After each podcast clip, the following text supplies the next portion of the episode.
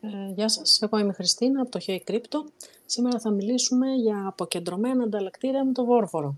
Βόρβορε. Καλησπέρα σε όλους. Είμαι ο Βόρβορος, είμαι στα Crypto το 2015.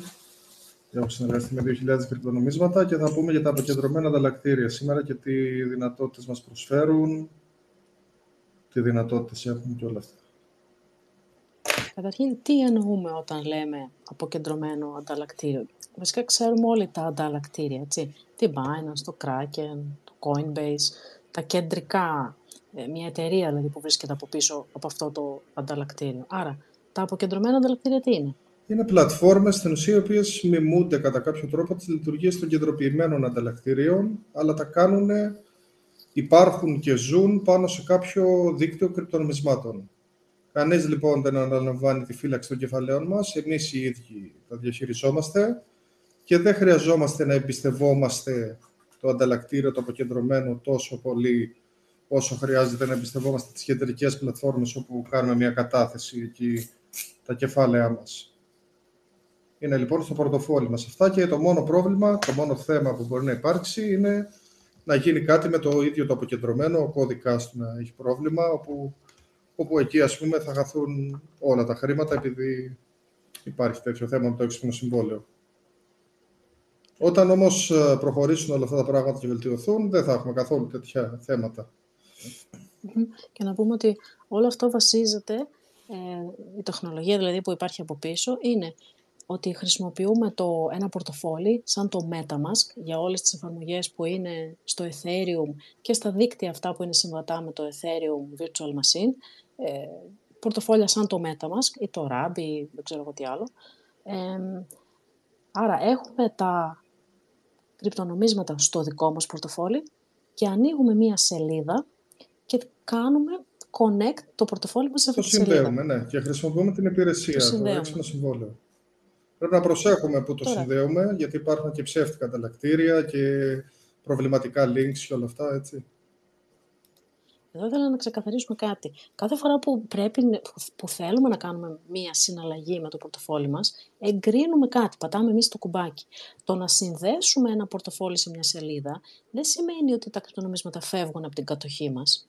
Απλά δίνουμε στη δυνατότητα σε αυτή τη σελίδα και σε κάποιο smart contract που τρέχει από πίσω, να διαβάσει τι έχει μέσα στο πορτοφόλι μας. Και από εκεί και πέρα, ανάλογα με το τι προσφέρει αυτό το exchange, μπορούμε να κάνουμε όντως κινήσεις. Τώρα, ε, το πιο βασικό πράγμα που κάνουμε στα, στα exchanges είναι swap, δηλαδή ανταλλάσσουμε από το ένα νόμισμα στο άλλο νόμισμα. Για παράδειγμα, έχω Ethereum και θέλω να αγοράσω USDC ή USDT στο δίκτυο του Ethereum πάλι. Οπότε μπορώ να συνδέσω το πορτοφόλι μου το MetaMask στο Uniswap για παράδειγμα, που είναι το πιο μεγάλο ανταλλακτήριο αποκεντρωμένο και μάλιστα ήταν το πρώτο ανταλλακτήριο που βγήκε. Άρα συνδέω το πορτοφόλι μου το MetaMask στο Uniswap και μετά πρέπει να εγκρίνω ξανά μια συναλλαγή για να πάρει το Ethereum που έχω και να το κάνει USDC. Και θα, θα εμφανιστεί αυτό το USDC πάλι στο πορτοφόλι μου. Οπότε, αυτό που θέλω να τονίσω είναι ότι δεν σημαίνει ότι επειδή θα, θα κάνω connect το πορτοφόλι μου κάτι, ότι έχουν αυτή ε, πρόσβαση στα κρυπτονομίσματά μου. Ίσα ίσα πρέπει να κάνω και επόμενες συναλλαγές για να γίνει το ό,τι θέλω να κάνω μέσα σε αυτή την πλατφόρμα. Ναι, και να πούμε και κάτι άλλο. Τα αποκεντρωμένα ανταλλακτήρια θεωρητικά, τέλος πάντων, υπάρχει τρόπος να τα χρησιμοποιούμε και ανώνυμα. Βέβαια, τα νομίσματά μας, αν έχουν προέλθει από ένα κεντροποιημένο ανταλλακτήριο, εντοπίζεται αυτό το ίχνος και ταυτοποιείται λόγω του ότι έχουμε δώσει τα στοιχεία μας εκεί. Υπάρχουν βέβαια τρόποι να το χρησιμοποιήσουμε, όπως είπα, και ανώνυμα τελείως. Παρέχονται λοιπόν διάφορες δυνατότητες τέτοιες που δεν μπορούμε να το κάνουμε το με τίποτα είναι... στα κεντροποιημένα. Ακριβώς. Το θέμα είναι ότι εσύ συνδέεσαι ένα πορτοφόλι. Τώρα, το ποιος έχει αυτό το πορτοφόλι είναι στο χέρι σου το αν θα το δείξεις ή όχι. Εξαρτάται από πού έχεις αγοράσει τα κρυπτονομίσματα που έχεις μέσα στο πορτοφόλι σου. Αν έχεις βρει έναν τρόπο να αγοράσεις ή να κερδίσεις κάπως κρυπτονομίσματα χωρίς να φαίνεται το όνομά σου, τότε και τα νομίσματα που έχεις δεν υπάρχει κάποιο ίχνος που να οδηγούν σε σένα. Είναι και αυτά ε, ας πούμε private, είναι ιδιωτικά. Και με αυτή τη λογική, αν έχεις μέσα στο πορτοφόλι σου νομίσματα που κανείς δεν μπορεί να ακολουθήσει από πού ήρθαν, τότε είναι και εσύ ανώνυμος. Ναι. Αυτό είναι το πλεονέκτημα, ε, ένα πλεονέκτημα, η ανωνυμία. ότι κανείς δεν ξέρει ότι εγώ, σαν Χριστίνα, έχω αυτή τη διεύθυνση. Αλλά από την άλλη μεριά, αυτή η διεύθυνση φαίνεται στο blockchain και τα πάντα είναι ορατά. Και όλες οι κινήσεις μου και τα swaps που κάνω φαίνονται στο blockchain, σε όλους. Ναι, οπότε αν τα πάρω αυτά και τα πάω μετά σε ένα κεντροποιημένο, τα λερώνω, ας πούμε, κατά κάποιο τρόπο. Δηλαδή το θέμα είναι ότι όταν θα φτάσω στο σημείο να τα κάνω ευρώ, από πού θα τα περάσω; Εκεί είναι, Εκεί είναι το εκεί πρόβλημα. είναι ουσιαστικά που πάλι. Για μένα δηλαδή το on-ramp και το off-ramp είναι που μας συνδέει με το όνομά μας. Αν στείλουμε ευρώ για να κάνουμε να αγοράσουμε κάποιο κρυπτονόμισμα και το ανάποδο, αν πουλήσουμε κάποιο κρυπτονόμισμα για να πάρουμε ευρώ, ε, τότε όλοι ξέρουμε ποιοι είμαστε. Υπάρχουν λοιπόν. Το σημείο τέλος πάντων, η πλατφόρμα που χρησιμοποιούμε για να αγοράσουμε να πουλήσουμε, ξέρει ποιοι είμαστε. Το ενδιάμεσο μπορεί όντως να είναι ανώνυμο. Υπάρχουν πολλοί τρόποι ώστε Στο να είναι blockchain. ανώνυμα τα νομίσματά μας, όπως mixers ε, και άλλες τέτοιες υπηρεσίες, έτσι. Ε, αλλά αυτό μετά είναι πρόβλημα. Είπαμε, το πρόβλημα είναι το εξής, ότι θα πρέπει να ταυτοποιηθούν αυτά μετά, όταν τα πάρουμε στα χέρια μας. Το ιδανικό θα ήταν να τα ξοδέψουμε ως κρύπτο στην πραγματική οικονομία, όπου δεν φαίνονται, ας πούμε, σαν χρήμα κατευθείαν. Έτσι, τα ανώνυμα αυτά νομίσματα. Αλλά και πάλι ο άλλος τα ανώνυμα που θα τα πάρει μπορεί να έχει θέματα φορολογικά, οτιδήποτε. Κοίτα, για μένα το θέμα δεν είναι το φορολογικό. Δεν έχω πρόβλημα δηλαδή να τα δηλώσω τα κέρδη μου αν βγάλω κέρδη. Το θέμα μου είναι πιο πολύ η ιδιωτικότητα. Δηλαδή δεν θέλω να ξέρει ο γείτονας ότι η Χριστίνα έχει αυτό το πο- τόσο Ethereum ή αυτό το ποσό ε, σε εκείνο το exchange. Αυτό θέλω να κόψω. Αυτό το, αυτή την αλυσίδα θέλω να κόψω. Ναι, είναι το πολύ να ξέρει δύσκολο. κάποιο ότι μια διεύθυνση είναι η Κοίτα, δικιά μου. επειδή είναι ψευδοανώνυμα τα κρύπτο σε μεγάλο βαθμό, αυτό είναι πάρα πολύ δύσκολο να γίνει. Κάπου δηλαδή θα έχεις κάνει κάποιο λάθος. Κάπου. Υπάρχουν Καταλαβαίνεις. επιλογές. Υπάρχουν βέβαια τρόποι. Για ναι. παράδειγμα, ναι, μπορούμε να χρησιμοποιήσουμε κάποια ε, exchanges που δεν χρειάζονται KYC, δεν χρειάζονται τα στοιχεία του χρήστη και χρειάζονται απλά χρήματα. Ή μπορούμε να αγοράσουμε bitcoin, ξέρω εγώ, από ένα ATM. Προφανώς θα το πληρώσουμε παραπάνω και πάντα οι, αυτές οι επιλογές χωρίς KYC είναι πιο ακριβές από την τιμή που μπορείς να πάρεις σε ένα κεντροποιημένο exchange, αλλά υπάρχουν σαν επιλογές. Άρα αν κάποιος φτάσει στο επίπεδο που είμαι εγώ και, και θέλει δηλαδή ε, να κάνει trading και να κρατάει και νομίσματα χωρίς KYC, μπορεί. Ναι. Τώρα, να πούμε λίγο και για το ε, ποια είναι η μεγάλη διαφορά του ένα, που έχει ένα decentralized exchange με ένα απλό exchange σαν το Binance. Όσοι κάνετε trading θα έχετε δει εκεί στο Binance όταν πας να ανταλλάξεις ας πούμε Ethereum για, για BTC για παράδειγμα, ότι έχει ένα order book. Έχει κάποιες εντολές αγοράς με πράσινα χρώματα συνήθως και κάποιες εντολές πώλησης με κόκκινο χρώμα συνήθως. Άρα αυτό που κάνει το Binance και το KuCoin και το ε, Bybit και δεν ξέρω ποιο, είναι ότι φέρνει σε επαφή, μαζεύει τα κρυπτονομίσματα από όλους, τα κρατάει και μετά φέρνει σε επαφή τους χρήστες που θέλουν να πουλήσουν με τους χρήστες που θέλουν να αγοράσουν. Αυτή τη δουλειά κάνει ένα exchange.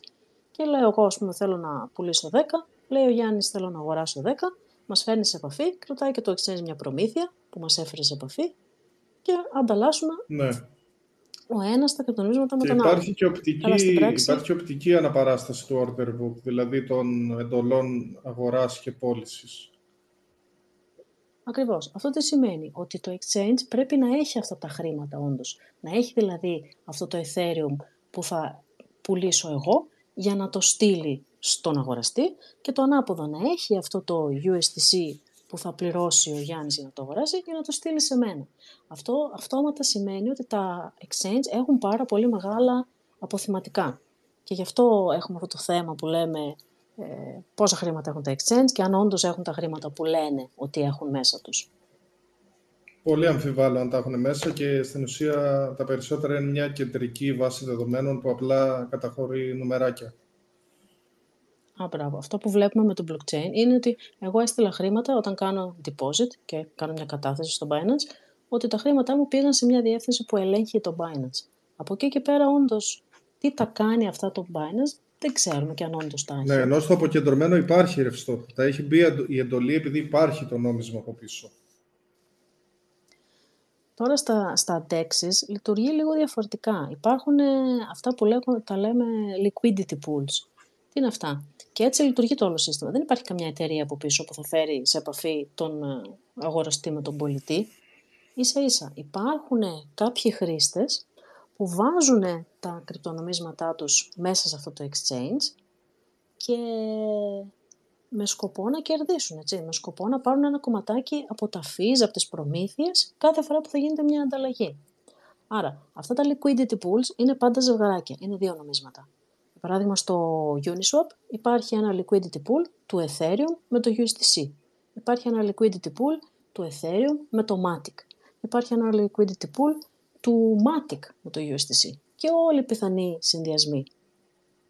Οπότε εγώ το σκέφτομαι σαν μικρές δεξαμενές, που κάθε δεξαμενή έχει μέσα δύο νομίσματα. Και έτσι, ε, αυτό σημαίνει ότι πρέπει κάποιος να βάλει τα κρυπτονομίσματα του εκεί μέσα. Και συνήθως αυτά είναι 50-50. 50% ας πούμε το ένα νόμισμα, 50% το άλλο νόμισμα. Και γιατί να τα βάλει κάποιος και τα κρυπτονομίσματά του και να τα κλειδώσει μέσα σε ένα decentralized exchange; Ε, γιατί υπάρχουν incentives, έτσι. Αυτό που λέμε καμιά φορά που βλέπετε στα decentralized exchange σαν staking, δεν έχει σχέση με το staking που κάνουμε στα πορτοφόλια, που γίνεται στο blockchain, ε, που ακολουθεί proof of stake λογική. Αυτό το staking που βλέπουμε κάνει stake Ethereum με USDC, εννοεί βάλε 50-50% σε αξία Ethereum και USDC και εγώ θα σου δίνω μια μικρή προμήθεια γι' αυτό. Στην ουσία, όσο το τα κλειδώνεις ένα έξυπνο συμβόλαιο το οποίο σε πληρώνει αυτόματα, αν δεν κάνω λάθος.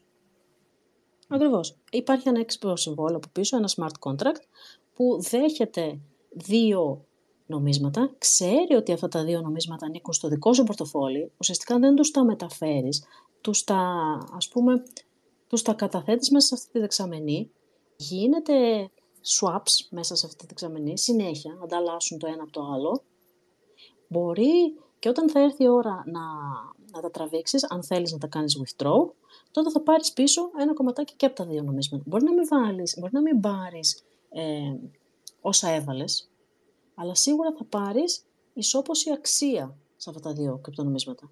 Και έτσι λειτουργούν τα decentralized exchange. Δεν ξέρω αν είναι κατανοητό. Θέλετε να, να ρωτήσετε κάτι, να πούμε κάτι παραπάνω Για αυτό; να δω κάποια πράγματα γράφουν. Μισό λεπτό. Καλησπέρα, είναι τα περισσότερα. Ε, όσον αφορά τα vesting pools που υπάρχουν σε DEXs, αρνητικά και θετικά, λέει, όταν βρείτε χρόνο. Vesting σημαίνει ότι είναι κλειδωμένο, ότι δηλαδή ε, συνήθως αυτά τα liquidity pools, είπαμε δεν υπάρχει μια εταιρεία από πίσω στο exchange. Περιμένει οι χρήστες οι πραγματικοί να βάλουν τα λεφτά τους μέσα, για να μπορούν μετά οι επόμενοι χρήστες να κάνουν ανταλλαγή από το ένα νόμισμα στο άλλο. Άρα αυτοί που έχουν φτιάξει το Decentralized Exchange, αυτοί που έγραψαν τον κώδικα για αυτό το smart contract, είναι άνθρωποι, έτσι. Και αυτοί οι άνθρωποι προφανώς δεν θα βάλουν τα δικά τους χρήματα μέσα στο Decentralized Exchange, θέλουν να προσελκύσουν κόσμο να κάνει αυτό το provide liquidity που λέμε. Θέλουν ο κόσμος, οι απλοί χρήστες να βάλουν μέσα τα χρήματά τους. Και αυτό πώς το κάνουν, συνήθως έχουν είτε το δικό τους νόμισμα που το δίνουν, το, το φτιάχνουν αυτοί, το παράγουν και το δίνουν σαν ανταμοιβή εκεί μέσα, ή δίνουν όντως ένα κομματάκι από τα fees. Υπάρχουν διάφορες τώρα ε, επιλογές γι' αυτό, διάφορες... Ε, κάποιοι δίνουν μόνο τα fees, κάποιοι δίνουν μόνο το δικό τους νόμισμα, κάποιοι δίνουν και το δικό τους νόμισμα και τα fees και το καθεξής.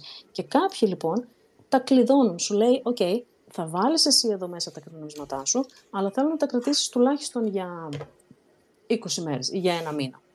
Άρα, όταν θα ζητήσεις να το τραβήξεις, θα σου πει: OK, θα το πάρεις στο πορτοφόλι σου, αλλά θα το λάβεις μετά από 20 μέρες. Αυτό είναι το non-vested δηλαδή. Σημαίνει ότι δεν είναι πια κλειδωμένο. Έχουν περάσει αυτές οι μέρες που θεωρεί το smart contract ότι θέλει να κρατήσει τα κρυπτονομίσματά σου και μετά στα γυρίζει πίσω στο πορτοφόλι είναι, Δηλαδή, είναι μια περίοδος, ε, μια περίοδος κλειδώματος είναι όλο αυτό.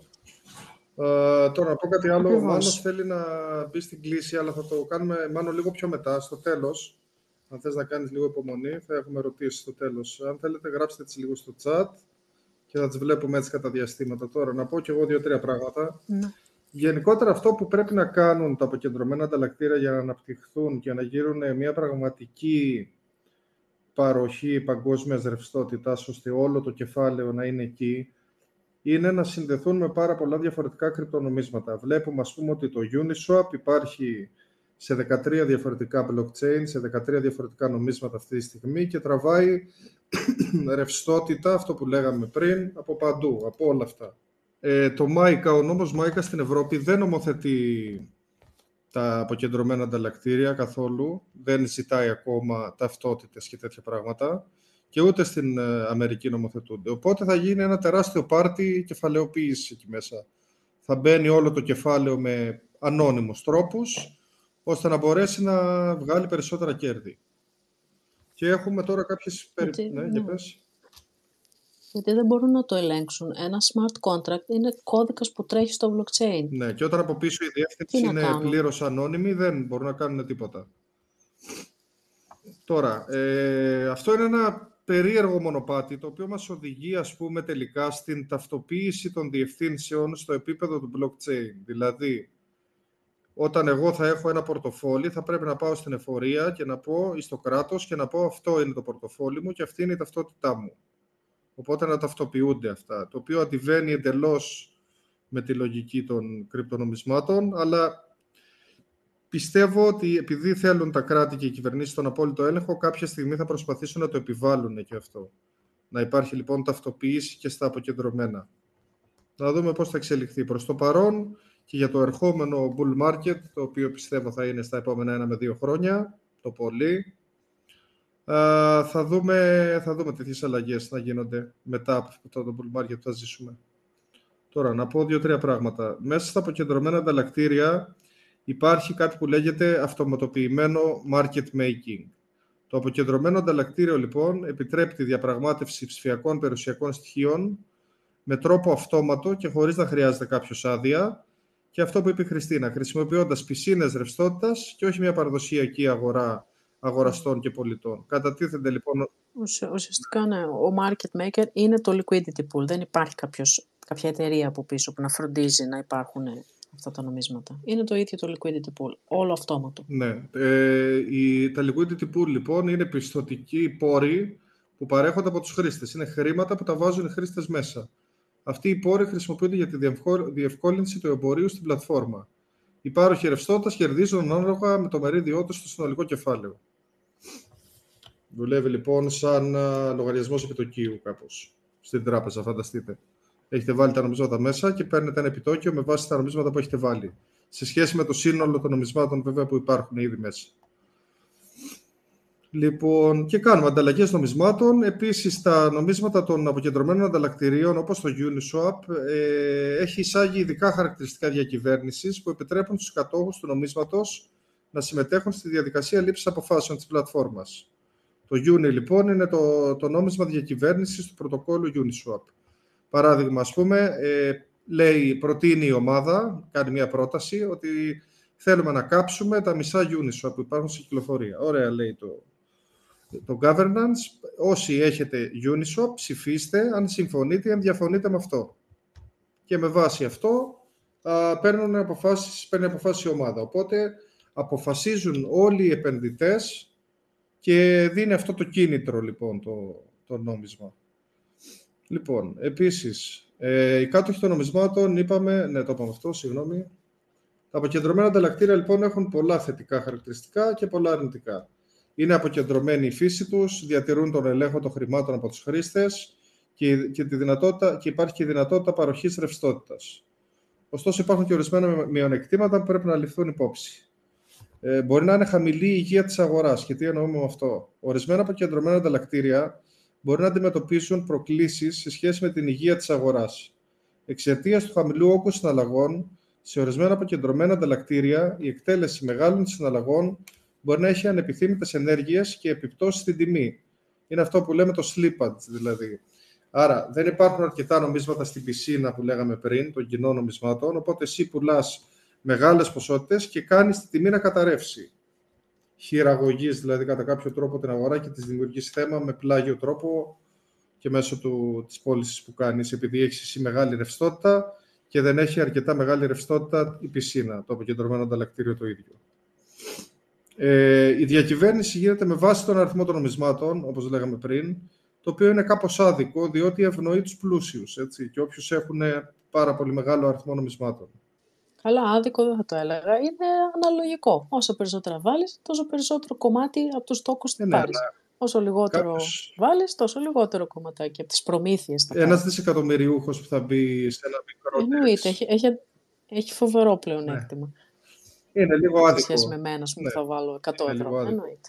Κάποια λοιπόν αποκεντρωμένα ανταλλακτήρια μπορεί να είναι ευάλωτα σε επιθέσεις ασφαλείας, καθώς όλα τα κεφάλαια βρίσκονται σε ένα έξυπνο συμβόλαιο. Αν λοιπόν γίνει κάτι με το έξυπνο συμβόλαιο και δεχτεί hack, ε, υπάρχει λοιπόν κώδικας ο οποίος δεν ε, έχει ελεγχθεί σωστά ή έχει κενά ασφαλείας, το έξυπνο συμβόλαιο μπορεί να χάσει όλα τα χρήματα από μέσα. Και υπάρχουν διάφορες αδυναμίες στην υλοποίηση. Έχουμε ακούσει συνεχώς περιπτώσεις από hacks και από τέτοια προβλήματα. Και υπάρχει λοιπόν μεγάλος κίνδυνος απώλειας του κεφαλαίου. Επίσης, τα αποκεντρωμένα ανταλλακτήρια δεν έχουν μέσα τους όλα τα κρυπτονομίσματα, όπως έχει ας πούμε το Gate.io που έχει πάρα πολλά χιλιάδες, η Binance που έχει πάρα πολλά.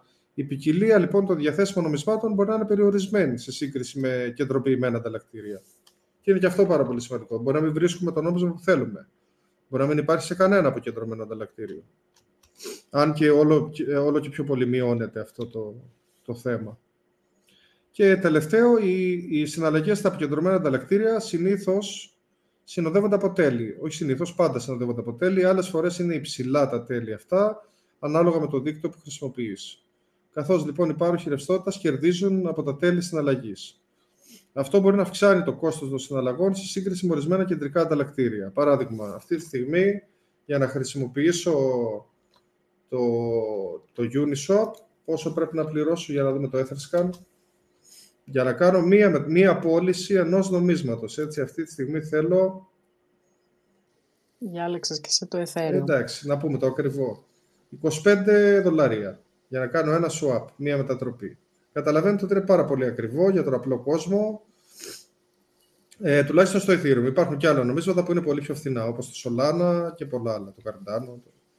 Και γι' αυτό ακριβώς φτιάχτηκαν και τα Layer 2 του Ethereum. Ναι, για να διευκολύνουν αυτή την κίνηση του κεφαλαίου και το να μην πληρώνουμε πάρα πολλά μεταφορικά. Γιατί αυτά τα 25 δολάρια θα πρέπει να τα πληρώσουμε έτσι, κάθε φορά που θέλουμε να κάνουμε μία ανταλλαγή. Οπότε αν κάνουμε 100 ανταλλαγές τη μέρα, καταλαβαίνετε, μαζεύονται εύκολα τα λεφτά. Προσοχή όμως, αυτό το 25 ευρώ, τα 25 δολάρια, δεν πάνε στο ίδιο το DEX, στο, στο Decentralized Exchange. Πηγαίνουν στο blockchain, στο Ethereum, στους uh, stakers. Αυτοί έτσι. που δημιουργούν επιτόκιο Όχι λοιπόν στο- και έχουν κλειδώσει τα νομίσματά τους πάνω στο Ethereum, αυτοί τα παίρνουν, γιατί αυτοί επιβεβαιώνουν τη συναλλαγή. Άρα λοιπόν μπορεί με 100 συναλλαγές, με Ακριβώς. 100 swap τη μέρα, μετατροπές από νόμισμα σε νόμισμα, να πληρώσουμε μέχρι και 2,5 χιλιάρικα τώρα. Δηλαδή καταλαβαίνετε ότι δεν Μάλιστα. μπορεί να λειτουργήσει αυτό, τουλάχιστον στα πολύ ακριβά δίκτυα. Υπάρχουν, όπως είπαμε, και τα υπόλοιπα. Μάλιστα, επειδή υπάρχει αυτό το smart contract που λέμε από πίσω, υπάρχει κώδικας δηλαδή που τρέχει. Δεν είναι το κόστος το ίδιο με το να κάνω εγώ μια απλή μεταφορά. Αν στείλω εγώ Ethereum στο blockchain του Ethereum από το πορτοφόλι μου στο πορτοφόλι του Βόρβορου, θα πληρώσω ξέρω εγώ 5 δολάρια. Αλλά αν πάω να κάνω ένα swap στο Uniswap, θα πληρώσω 25. Γιατί ακριβώς υπάρχει περισσότερος κώδικας που πρέπει να εκτελεστεί. Χρειάζεται δηλαδή υπολογιστική ισχύ, χρειάζεται ε, να τρέξει αυτό πάνω στο blockchain. Και γι' αυτό και είναι και πιο ακριβό. Ναι, είναι πάρα πολύ σημαντικό αυτό. Και όσο πιο πολύ χρησιμοποιούμε ένα έξυπνο συμβόλαιο, τόσο πιο ακριβό γίνεται. Στη μονάδα του χρόνου, τέλος πάντων. Όσο πιο πολύ μέσα σε μια μέρα πούμε, χρησιμοποιεί, τόσο πιο ακριβά τα fees. Παράδειγμα, ας πούμε, είναι διαφορετικό το fee του να πουλήσεις ένα NFT και διαφορετικό το fee για να κάνεις ένα swap. Για κάποιο λόγο είναι πάρα πολύ ακριβότερο το να πουλήσεις ένα NFT. Που σημαίνει ότι χρησιμοποιείται πάρα Πάλι, πολύ. νομίζω επειδή χρειάζεται στην πράξη, επειδή χρειάζεται πολύ περισσότερο, έχει περισσότερη πολυπλοκότητα, χρειάζεται πολύ περισσότερο κώδικα και αυτός ο κώδικας τρέχει πάνω στο blockchain, εξελί- εκτελήσεται εκείνη τη στιγμή. Ναι, και είναι και αυτό που Και είπα όμως, χρεώνεται ότι παραπάνω. ε, επειδή χρησιμοποιείται πολύ το contract, έχει και αυξημένα fee. Ναι. Όχι μόνο επειδή... αυτό- Και ισχύουν δηλαδή και τα δύο που είπαμε.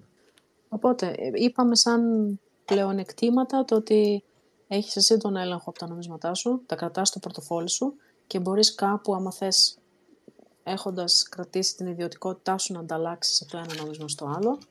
Αλλά είπαμε και αρνητικά ότι συνήθως υπάρχει ρίσκο, γιατί βασίζεσαι ουσιαστικά σε ένα smart contract, βασίζεσαι σε μια σελίδα που μπορεί να μην κάνει αυτό που νομίζεις και να σου κλέψει τα νομίσματα του πορτοφόλι σου, αντί να τα κάνεις swap. Σε αυτό θα έλεγα ότι είναι πολύ σημαντικό να χρησιμοποιούμε ένα πορτοφόλι. Παιδιά, σταματήστε να χρησιμοποιείτε το MetaMask. Το MetaMask για μένα είναι το χειρότερο πορτοφόλι που υπάρχει. Ε, δεν σε ειδοποιεί, δεν σου δείχνει καλά τι ακριβώς κάνεις. Το Rabbi, για παράδειγμα, είναι κλάσει ανώτερο. Γιατί σου δείχνει ακριβώς τι γίνεται. Εννοώ ακριβώς με... στα αγγλικά, έτσι, όχι σε γλώσσα προγραμματισμού που κανείς μας δεν καταλαβαίνει. Αλλά γράφει ακριβώς τι ποσότητα θα φύγει, τι ποσότητα θα έρθει ή ποια ξέρω εγώ, ε, εντολή του smart contract θα εκτελεστεί. Και έχεις μια καλύτερη ιδέα του τι ακριβώς κάνεις. Οπότε για μένα ένας τρόπος να κάνεις, ας πούμε, να, να ελαχιστοποιήσεις αυτό το ρίσκο, να γίνει μια στραβή, είναι να χρησιμοποιείς ένα καλό πορτοφόλι που, σε, που σου δείχνει καλά τι ακριβώς συναλλαγές εγκρίνεις. Και προφανώς να εμπιστεύεσαι πλατφόρμες που είναι από μεγάλες ομάδες, σοβαρές, σε, σε μεγάλα blockchains. Τώρα αν πας σε ένα καινούριο ε, decentralized exchange που μόλις ξεκίνησε και σου δίνει, ξέρω εγώ, επιτόκιο 1000% ή 3000%, είναι επειδή ακριβώς μόλις ξεκίνησε και μάλλον δεν θα κρατήσει αυτό το επιτόκιο πολύ. Θα είναι για μια-δύο ώρες και μετά θα αρχίσουν να μπαίνουν μέσα χρήστες και θα πέσει. Ή ακόμα χειρότερα, έχει κακόβουλες κλήσεις μέσα στο smart contract και μπορεί να σου πάρει και χρήματα από το πορτοφόλι ή να τα κρατήσουν αυτοί και να μην στα ξεκλειδώνουν, να μην στα επιστρέφουν μετά. Και τέτοια πράγματα. Ναι, ε, ρωτάει εδώ. Ε, καταρχήν, ο Μάνος είπε ότι απαντήθηκε η ερώτησή του, οπότε δεν θα βγει να μιλήσει. Και έχουμε και άλλη μια ερώτηση, την οποία την έχασα. Ωραία. Λέει ο Καλέλ, τι διαφορά έχει από το P2P, από την P2P ανταλλαγή στην Binance; Εκεί είναι ομότιμη η ανταλλαγή, αν δεν κάνω λάθος, από μέλος σε μέλος, αλλά λειτουργεί διαφορετικά, δεν έχει smart contract από πίσω. Το κάνει η facilitate, δηλαδή λειτουργεί μέσω της Binance. Το κάνει Binance αυτό, μπαίνει σαν ενδιάμεσος. Δεν λειτουργεί με έξυπνο συμβόλαιο. Εμείς αυτό που θέλουμε στα κρύπτο είναι να εμπιστευόμαστε τον κώδικα και να χρησιμοποιούμε τον κώδικα. Οπότε αυτό είναι το πιο σημαντικό δεν είπαμε και τα πλεονεκτήματα του exchange, έτσι. Είπαμε μόνο ότι σε σχέση με το OK, το ότι έχω στην κατοχή μου τα νομίσματα και για privacy, ότι δεν ξέρει κανείς ποιος είμαι. Υπάρχει όμως και το βασικό πλεονέκτημα για μένα είναι ότι δεν είναι σε ένα centralized exchange. Δηλαδή δεν είναι η Binance, δεν είναι μία εταιρεία, δεν είναι το FTX. Έχεις τα χρήματα στα δηλαδή... χέρια σου και εξαρτάσαι μόνο και αποκλειστικά από το έξυπνο συμβόλαιο, ας πούμε. Ακριβώς. Και κανείς δεν μπορεί να το σταματήσει αυτό. Κανείς δεν, μπορεί να μου απαγορεύσει εμένα να κάνω ένα swap στο Uniswap. Γιατί, γιατί είναι κώδικας που τρέχει σε ένα blockchain. Τώρα, προσοχή λίγο εδώ. Μπορεί κάποιος να απαγορεύσει τη σελίδα του Uniswap. Γιατί αυτό είναι μια σελίδα, μια HTML σελίδα, κώδικας πάλι, που μου εμφανίζει σε μια ανθρώπινη μορφή αυτό το smart contract με τις χίλιες εντολές που κανείς δεν καταλαβαίνει. Άρα, υπάρχει ένας διαχωρισμός εδώ. Άλλο το user interface που βλέπεις εσύ, άλλο η σελίδα που πας και πατάς τα κουμπάκια και άλλο το smart contract που είναι όντως από πίσω και κάνει αυτές τις δουλειές. Άρα το Uniswap, η σελίδα, ναι, μπορεί να απογορευτεί. Το Uniswap, το πρωτόκολλο, το smart contract, δεν μπορεί να απογορευτεί από κανέναν, γιατί τρέχει ήδη στο Ethereum. Υπάρχει όμως μία διεύθυνση που το έφτιαξε αυτό το smart contract, όταν πρωτοβγήκε, όταν πρωτοδημιουργήθηκε το Uniswap και οι άνθρωποι που ελέγχουν αυτή τη διεύθυνση μπορούν να κάνουν αλλαγές στο smart contract, αν θέλουν αργότερα. Και γι' αυτό βλέπουμε ότι βγαίνουν και καινούργιες εκδόσεις ακόμα και στα decentralized πρωτόκολλα. Δηλαδή, κανείς δεν μπορεί να τα κλείσει, κανείς δεν μπορεί να το διαγράψει τώρα το Uniswap από το Ethereum. Ναι. Θα τρέχει και πάντα. Υπάρχει, Όσο υπάρχει Ethereum, μπράβο, υπάρχει ακόμα, υπάρχει και αυτό. ακόμα και το Uniswap version 1 υπάρχει ακόμα. Οι πρώτες εκδόσεις, γιατί δεν μπορούν να καταργηθούν αυτά. Απλά τα αναβαθμίζουμε και ο κόσμος έτσι από μόνος του μεταβαίνει στα, στα επόμενα δίκτυα, ας πούμε. Σε επόμενες εκδόσεις. Ακριβώς. Και, και αυτό για μένα είναι ένα φοβερό πλεονέκτημα, γιατί στην Binance μπορεί αύριο μεθαύριο να πει η Αμερική είδαμε τώρα που σας ελέγχουμε ότι κάνετε κάτι στραβό, σας κλείνουμε, δεν σας, δεν σας επιτρέπουμε πλέον να έχετε ξέρω εγώ, συναλλαγές με Ευρωπαίους πολίτες. Τέλος. Μπορεί αύριο να γίνει. Το Uniswap δεν μπορεί αύριο να κλείσει. Όσο υπάρχει δηλαδή το Ethereum θα λειτουργεί. Μπορούν να κλείσουν τη σελίδα που βλέπουμε. OK, okay, θα, θα ξεπηδήσουν σαν μανιτάρια χίλια δυο copies. Ή ακόμα μπορώ να το τρέξω, αν έχω τεχνικές γνώσεις, που εγώ δεν έχω, να το τρέξω τοπικά στον υπολογιστή μου, το, ας πούμε, το user interface, τη φάτσα του user. Ναι, το, το περιβάλλον. Για να μπορώ να το κάνω τοπικά τις συναλλαγές μου με το πορτοφόλι. Την ιστοσελίδα, ναι, σωστά. Ε, αυτά νομίζω. Εγώ, εγώ θεωρώ ότι είναι καλό να χρησιμοποιείς όντως τα κρυπτονομίσματα και τα blockchains στην πράξη, ρε παιδί μου. Και όχι απλά να κάνεις trading την τιμή. Ακόμα και αυτό που λέγαμε ότι στο Ethereum θες 25 δολάρια για να κάνεις μια συναλλαγή, ε, ναι, πρέπει να το δεις στην πράξη για να το καταλάβεις. για να το νιώσεις. Και αν σ' αρέσει ή όχι, okay, ανάλογα μετά ε, και το θέμα είναι να μάθεις και να τα χρησιμοποιείς. Δηλαδή έτσι είμαστε στα κρύπτο όχι μόνο για να τα κάνουμε hold, είναι και για να τα χρησιμοποιούμε κάποια. Παρέχουν υπηρεσίες και χρηστικότητα. Μία από τις υπηρεσίες είναι και τα αποκεντρωμένα ανταλλακτήρια. Ακριβώς. και αν το ρίσκο αυτό δεν σε πειράζει να το πάρεις, είναι και ένας καλός τρόπος να βγάλεις, να αυξήσεις τα κρυπτονομίσματά σου. Αν τα βάλεις δηλαδή μέσα σε ένα τέτοιο liquidity pool που λέμε, με ένα μακροχρόνιο πλάνο, ξέρω εγώ, έξι μήνες, ένα χρόνο, εννοείται ότι μετά θα ανεβεί η αξία τους και θα πάρεις και λίγο παραπάνω. Αυτά. Θέλει κανείς να ρωτήσει κάτι, να, να ανοίξουμε μικρόφωνα. Τον Νίκο βλέπω αν θέλει να μπει να πει δύο λόγια ή έφυγε. Για να δω. Ο Ανδρέας ή ο Νίκος, αν θέλουν να μπουν. Ένα άλλο σχόλιο βλέπω από τον Εμμάνουελ. Άρα, με βάση τα λεγόμενά σας, καλύτερα να κάνω staking σε αποκεντρωμένα πορτοφόλια, όπως π.χ. Atomic, παρά στα DEXs. Άλλο αυτό, παιδιά. Άλλο το staking στο πορτοφόλι και άλλο ε, η δημιουργία επιτοκίου μέσα στο έξυπνο συμβόλαιο. Το ένα γίνεται εγγενώς μέσα στο δίκτυο του νομίσματος, το κανονικό staking που λέμε στα κρυπτονομίσματα, και το άλλο είναι επιτόκιο μέσα σε ένα έξυπνο συμβόλαιο. Βάζεις τα νομίσματά σου μέσα για να σου δώσει το κέρδος, το επιτόκιο. Ελπίζω να το εξήγησα κάπως καλά.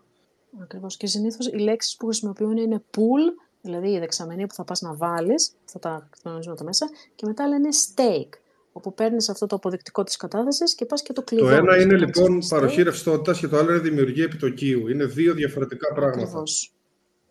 Ενώ το stake που κάνεις σε ένα πορτοφόλι, ξέρω εγώ, στο Atomic, στο Kepler, σε οποιοδήποτε πορτοφόλι, αφορά στο staking τη λειτουργία που έχουν τα blockchain, τα proof of stake. Είναι τεχνολογία πάνω στο δίκτυο γίνεται αυτό ενώ το άλλο γίνεται πάνω, πάνω στο δίκτυο πάλι, αλλά μέσα σε έξυπνο συμβόλαιο. Να προσπαθήσετε να καταλάβετε λίγο τη λογική που δουλεύουν τα blockchain. Έχουμε τη βάση, η οποία είναι η απόδειξη εργασίας, ας πούμε, για το bitcoin ή η απόδειξη επιτοκίου για κάποιο άλλο νόμισμα. Εκεί πάνω χτίζονται μετά τα έξυπνα συμβόλαια και αυτές οι υπηρεσίες που περιγράφουμε τόση ώρα. Λοιπόν, ε, υπάρχει κάποια ερώτηση. Παιδιά, θέλει να μπει κάποιος στην κλίση να πει δύο λόγια να ρωτήσει κάτι; Για πείτε μας. Δεν βλέπω κάποιον. Καλά, μην φοβάστε. Δεν δαγκώνουμε. Ε, το άλλο που ήθελα να πω εγώ, αν, αν δεν έχουμε κάποιον, μέχρι μάλλον να πει κάποιος ότι θέλει να μιλήσει, είναι ότι υπάρχουν ε, και aggregators για αυτά τα αποκεντρωμένα ανταλλακτήρια. Για παράδειγμα, έχουμε αναφέρει πολλές φορές το Uniswap, Υπάρχει και το Sushi Swap, υπάρχει και το Pancake Swap που είναι πιο πολύ στο ξεκίνησε από το Binance Blockchain. Ε, υπάρχουν χίλια δυο αποκεντρωμένα ανταλλακτήρια. Αλλά υπάρχουν και κάποιες υπηρεσίες που είναι σαν το Scrooge. Πάνε και λένε, α, σε ποια αποκεντρωμένα ανταλλακτήρια μπορώ να ανταλλάξω Ethereum σε Matic, σε όλα αυτά. Α, ποια από αυτά μου δίνουν την καλύτερη τιμή, αυτό. Άρα μπορείς να πας σε ένα τέτοιο μαγαζί, σε έναν DEX aggregator που λέγεται αυτό, και είναι σαν το Scrooge, εκεί θα συγκρίνει όλες τις τιμές και θα σου προτείνει πού να πας να κάνεις πιο φτηνά το swap. Είναι συγκεντρωτής λοιπόν πληροφοριών και κοιτάει όλα τα ανταλλακτήρια να δουν τι τιμή έχει, τι τιμή έχουν, ώστε να το αξιοποιήσει και να σου πει ποιο είναι το πιο φθηνό. Το πιο γνωστό από αυτά είναι ας πούμε, το One Inch, ένα inch, ή το Paraswap ή το DeFi Llama Swap τώρα τελευταία που κάνουν αυτή τη δουλειά. Και αυτά λειτουργούν σε διάφορα blockchains πάλι. Δηλαδή ανάλογα και στο Ethereum και στο Matic και στο, στα Arbitrum, Optimus και ούτω καθεξής. Mm-hmm. Τέλεια. Λοιπόν, βλέπω ένα έτοιμο εδώ, θα το κάνω αποδοχή, είναι του Μάνου, αλλά πάλι μου το έχει. Τέλος πάντων, δεν μου, δεν μου το επιτρέπει, έχω θέματα με το, με το Twitter. Υπάρχει κάποια άλλη ερώτηση, παιδιά, για να δούμε. Τα καταλάβατε καθόλου, για γράψτε μας. Σαν μάθημα είναι η σημερινή συζήτηση, δεν είναι και τόσο συζήτηση. Ορίστε, να λέει ο Μανώλης, ε, Μάνουελ, ευχαριστώ πολύ. Παίζει επιτέλους μετά από δύο χρόνια να τα κατανόησε σε βάθος. Ευχαριστούμε για τα καλά σου λόγια και ό,τι άλλες ερωτήσεις μπορείτε να πείτε και στο σερβερ μου. Ε, είναι και η Χριστίνα εκεί. Να κάνετε τις ερωτήσεις σας. Έχω αφήσει και ένα link εδώ. Να τα δούμε όλα εκεί πέρα πιο αναλυτικά. Κάτσε γιατί λέει και ο Αποστόλης λέει κάτι. Δεν είναι όμως επικίνδυνο για τα νομίσματα που είναι στο πορτοφόλι για hack ενώ όχι. Το μόνο πρόβλημα είναι το αποκεντρωμένο ανταλλακτήριο και η ασφάλεια μετά τους έξυπνους συμβολέου και του υπολογιστή που χρησιμοποιείς. Αυτά παίζουν, έτσι. Δηλαδή, να προσέχετε κι εσείς τι πατάτε, θα έχετε ίσως έναν αποκλειστικό υπολογιστή που θα χρησιμοποιείτε πορτοφόλια κτλ. που δεν θα μπαίνει πουθενά αλλού, θα μπαίνει μόνο σε αυτές τις υπηρεσίες κτλ. Δηλαδή, είναι και θέμα ασφάλειας του χρήστη. Και μετά το έξυπνο συμβόλαιο, αν είναι έμπιστο. Και η υπηρεσία, αν δουλεύει λίγο, σωστά. λίγο προσοχή. Ναι. Λίγο προσοχή. Επίσης, αν θέλετε, μπορείτε να πάτε στη σελίδα στο DeFi Lama, που έχει μία λίστα εκεί για τα, για τα πιο γνωστά DEXs και για αυτά που έχουν τα περισσότερα χρήματα κλειδωμένα μέσα. Γιατί το DEX, όπως είπαμε, το Decentralized Exchange, θέλει ρευστότητα. Θέλει μέσα αυτά τα liquidity pools να είναι γεμάτα, να έχουν όσο το δυνατόν περισσότερα χρήματα, ώστε όταν κάνεις εσύ swap από το ένα στο άλλο να μην πληρώνεις μεγάλη προμήθεια. Ε, δηλαδή να, να πάρεις αρκετά νομίσματα για αυτό που δίνεις σαν αντάλλαγμα. Άρα, αν πάτε στο DeFi Lama, έχει εκεί πέρα κάποιες κατηγορίες και μπορείτε να δείτε ποιο είναι το μεγαλύτερο DEX ανά blockchain. Για παράδειγμα, στο Ethereum, αν κάνετε κλικ στο Ethereum, θα βγάλει από κάτω ότι το Uniswap είναι το μεγαλύτερο DEX στο Ethereum. Αν πάτε στο Tron, θα βγάλει από κάτω ότι το μεγαλύτερο DEX λέγεται... Just, Μάντεψε, Just Sun. Sun, ναι. Από το Justin Sun, ναι, γιατί... από το Scammer, το δημιουργικό του. Ακριβώς. Αν πάτε στο Binance Smart Chain, το μεγαλύτερο εκεί είναι το Pancake Αφού Swap. δεν το λένε Υπάρχει... CZ Swap, πάλι καλά. ναι, δεν είναι, δεν είναι σαν το Justin ο Ζιζή. Δεν τα ονομάζει όλα με το όνομά του. Ναι, ναι. Λοιπόν, έχουμε άλλη μια ερώτηση. Ε, λέει, θα προτείνετε τις ανταμοιβές από τα πουλή, όχι; Φαντάζομαι ανταμοιβές επιτοκίου. Το staking που είπαμε. Κοιτάξτε να δείτε, παιδιά. Το... Ναι. Η αλήθεια είναι ότι το staking που κάνει ένα νόμισμα σου λέει, έλα εδώ, βάλε τα νομίσματά σου να επιβεβαιώνεις συναλλαγές στο δίκτυο και θα σου δίνω σταθερό επιτόκιο συνέχεια. Δεν έχεις να κάνεις ούτε με έξυπνα συμβόλαια, ούτε με τίποτα τέτοιο. Εγώ προσωπικά αυτό κάνω δημιουργώ επιτόκιο στο δίκτυο του νομίσματος, ώστε να είμαι απόλυτα ασφαλής, να μην έχω να κάνω καθόλου με έξυπνο συμβόλαιο. Αν και υπάρχουν πολλά έξυπνα συμβόλαια που είναι δοκιμασμένα με τα χρόνια και αξιόπιστα, όπως είναι το Uniswap και πάει λέγοντας. Στην αρχή όμως δεν ήταν έτσι, Κάτι... οπότε καταλαβαίνετε. Εγώ έχω ζήσει μια άλλη εποχή από το 2015, όπου δημιουργούσαμε πάντα επιτόκιο στο πορτοφόλι του νομίσματος και δεν ασχολιόμασταν με υπηρεσίες. Υπάρχει και κάτι άλλο σημαντικό, αυτό που είπες. Εσύ κάνεις staking για παράδειγμα σε ένα νόμισμα που είναι proof of stake. Άρα έχεις έκθεση μόνο στην τιμή αυτού του νομίσματος. Ξέρω εγώ, έχεις Solana. Κάνεις staking το Solana και κερδίζεις το επιτόκιο σε Solana. Τελείωσε. Είσαι εκτεθειμένος στην τιμή του Solana, προφανώς. Αν ανεβεί, θα κερδίσεις. Και θα κερδίσεις και κάτι παραπάνω από το επιτόκιο. Αν πέσει, OK. Okay, θα πέσει η τιμή του Solana. Δεν θα χάσεις καθόλου Solana. Κατανοητό φαντάζομαι αυτό. Το, ο τρόπος όμως που λειτουργούν τα liquidity pools, επειδή βάζεις πάντα δύο νομίσματα ή μπορεί και παραπάνω, κυρίως δύο νομίσματα, έχεις και μια έξτρα έκθεση. Για παράδειγμα, αν βάλεις Solana και USD σε κάποιο liquidity pool του Solana, τότε ε, μπορείς όταν θα τα τραβήξεις να έχει ανεβεί πάρα πολύ το Solana και εσύ να πάρεις πολύ λιγότερο Solana πίσω από το ποσό που έβαλες. Σε Solana μιλάω τώρα, έτσι, σαν ποσότητα. Δηλαδή, έχεις να παίζει η τιμή του κρυπτονομίσματος και έχεις να παίζει και τιμή ανάμεσα από αυτά τα δύο νομίσματα ε, που έχεις Επειδή είναι η αναλογία τους, είναι σαν τραμπάλα, αυτό λέγεται η permanent loss, η μη μόνιμη απώλεια. Ανάλογα με το πώς κινείται η τιμή του ενός νομίσματος σε σχέση με το άλλο, έχεις αυτή την απώλεια αξίας. Άρα είναι λίγο πολύπλοκο. Αν είναι δύο νομίσματα που ούτως ή άλλως δεν σε νοιάζει και θα ήθελα να τα κρατήσεις και τα δύο, τότε ναι, μπορεί να συμφέρει να τα κάνεις staking σε κάποιο liquidity pool. Εγώ το κάνω, ας πούμε. Εγώ κάνω σίγουρα staking σε stablecoins, δηλαδή και τα δύο να είναι stablecoins, USDT με USDC, για παράδειγμα, ή DAI με USDC.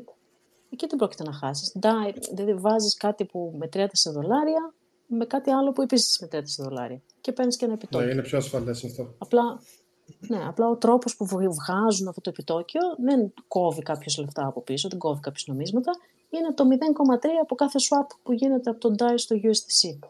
Κάπως έτσι. Και παίρνεις ένα κομματάκι από αυτό το 0,3% της προμήθειας του, σε, του Decentralized Exchange. Αλλά γενικά θέλει λίγο...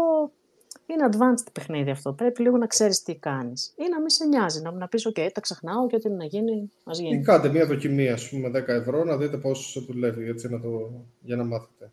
Μπείτε στο Uniswap. Εννοείται. Βάλτε το... Σε, όχι, στο, όχι στο Ethereum που έχει ακριβά Ναι, fees. μπείτε σε κάποιο άλλο δίκτυο, στο Uniswap, για να δούμε σε ποια άλλα είναι. Το Ναι, Uniswap. πρέπει να είναι στο Arbitrum. Είναι σε 13 chains, Ναι. λέει.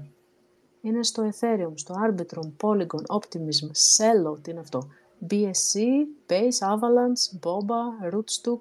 Πάτε στον Boba. Boba θα είναι σίγουρα. Τι είναι αυτό. ναι. ZK Sync και γενικά στα- στα περισσότερα και στα σοβαρότερα υπάρχει το Uniswap. Ακριβώς. Για να δούμε, νομίζω υπάρχει άλλη μια ερώτηση εδώ. Για μισό λεπτό. Καλό, λέει ο Εμμάνουελ. Καλό. Λοιπόν, αυτά νομίζω, παιδιά, ήταν όλα. Ελπίζω να τα καταλάβατε. Μπείτε στο σερβερ εκεί να δούμε τι θα κάνουμε, αν θέλετε να συζητήσουμε παραπάνω. Συζητάμε διάφορα θέματα και τέτοια και πιο απλά. Κάνουμε και διάφορα μαθήματα στο premium το δικό μου. Και έχουμε πάρα πολύ πληροφορία γενικά. Είναι και η Χριστίνα, όπως είπαμε εκεί. Οπότε αυτά προς το παρόν. Σας ευχαριστούμε πολύ που ήρθατε και θα τα ξαναπούμε. Να είστε καλά. Γεια σας. Γεια σας. Καλό βράδυ.